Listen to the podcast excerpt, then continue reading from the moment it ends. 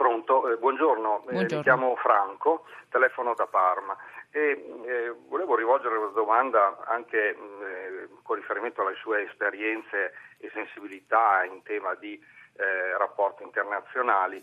Eh, stiamo vivendo un momento drammatico, difficile e doloroso con lo Stato egiziano. in questo momento il nostro ambasciatore è stato richiamato, è a Roma da, da oggi è già arrivato ieri e da oggi inizia una settimana di consultazioni con l'ambasciatore e come avviene purtroppo in questi casi eh, il, governo italiano ha allo studio i, provvedimenti, gli atteggiamenti da prendere verso il governo egiziano.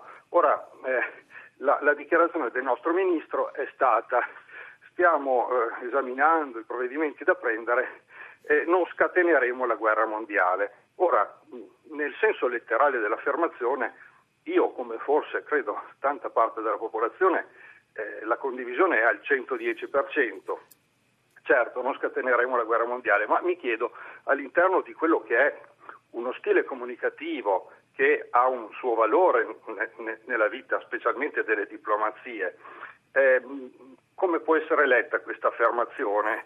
Io la leggo come un passo avanti e un passo indietro, o due passi indietro eh, mi sembra un'affermazione eh, tratta un po' dallo stile colloquiale, che però mi sembra non stia neanche eh, dando grandi risultati comunicativi al nostro governo questo stile colloquiale, perché non, è, non mi sembra che la popolazione lo, lo, lo capisca come un governo che è sulla lunghezza d'onda del popolo perché parla come il popolo.